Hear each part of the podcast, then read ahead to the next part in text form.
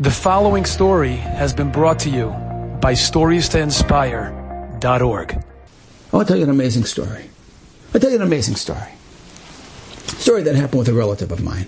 I know he didn't tell it to me. I'll tell you how I know the story afterwards. A relative of mine, we're going to call him Reb Simcha. He never told it to me. He doesn't know I know it. He would be mortified if he knew that I'm sharing it about him. So that's all I'm saying. I have many, many, many hundreds of relatives. Can I know? So don't even try to guess.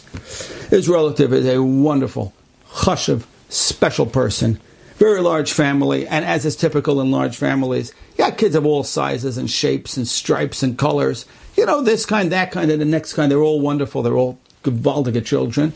Each one has their own flavor, and each one does their own thing, but they're very unified as a family, and it is something about it that I have noticed my wife has noticed. We notice in our family there's something about the way they treat their parents. They treat those kids, I don't care whether they're exactly following in their father's footsteps or going in their own way or going in their own little direction. They treat their parents with reverence. And you wonder why. So I was once talking about it with somebody, and this person suggested, I'll tell you why. Listen, this this relative of yours, we told you we're going to call him Reb Simcha. Reb Simcha is a master mechanech, and as a master mechanech, he knows how to train his kids, and, and he's taught them how to, you know, you can control a classroom, you can control a, you control a family, but it doesn't always work that way. By the way, I know plenty of master mechanechim who are good in the classroom and don't do as well as home, at home. I think there's something else to it. Let me tell you what I think is there. Reb Simcha lived in the same city as his parents. And he lost first his mother, and then his father, who outlived her many, many years. His father, as he got older, Simcha took care of him, and then ultimately he moved his father into his house and showed him the greatest of kavod. Now, his father was, as well, a very, very chashiv, accomplished, respected person, a person whom people, very, very, very accomplished and very respected, a person whom people looked up to, and when he spoke, people listened. You know, when he spoke, when Simcha's father spoke, people listened, people paid attention. He was used to being listened to. And he, he living in the house, as he got older, unfortunately, he, his mind was a little bit cloudy. He wasn't as clear. His opinions weren't as, as, as rock solid as they had once been. And listening to him got harder and harder because he would sometimes give orders that didn't make so much sense, were very inconveniencing. And Simcha and his Rebbitzin just went along with it. Now you say, okay, in the house, what's it going to be? So he wants to eat supper now. It's five o'clock. They weren't going to serve supper till six o'clock. Enough. Come in. You work your way around that. That's not the biggest deal in the world, although it's something special. Listen to this story, please. Listen to this story.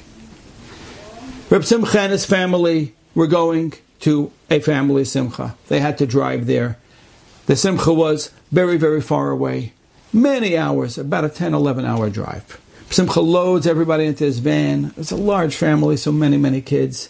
And his wife is there, and his father is there because he is the patriarch of the family, sitting up front next to Simcha. And Simcha starts to drive, and he's driving and driving, and suddenly his father looks at him and says, Simcha, you're going the wrong way. He says, I am? He says, yeah, you're going the wrong way. He says, uh, Ta, I don't think so. I think this is the way. And he tries to explain to his father why he's really going the right way. And his father says, Simcha, Simcha. This is the wrong way. He says, but Ta, if, if, if I'm trying to get to this and this place, then, then isn't this the road? Don't we take Echveis, Route 95? He says, no, that's not how you go. Now, Reb Simcha has done this trip many, many times. I, I would venture to say well over 150 times. He knows this. He can do this in his sleep. Probably has. Right? And he knows the way. And he knows that his father doesn't anymore know the way, probably doesn't even understand where he's going. Tries to explain it to his father. His father says, No, Simcha, you're going the wrong way. Listen to what the man did. He said, Ta, tell me which way to go. I'll follow your directions. And his father starts telling him, get off at the next exit, then you make a, light, uh, a left, then you make a right, then you make a left, then you make a right. This is pre GPS days, Rabboisai. Pre GPS and he's allowing his father to guide him in roads that his father doesn't know and that he doesn't know. And this continued for more than one hour. His father was taking him back. Can you imagine how many hours it took him to get back on? He had no idea where he was. But his father told him where to go.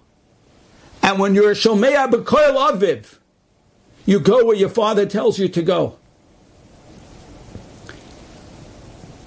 Hours and hours and hours he went out of his way because he was a Shomea B'Koil Aviv.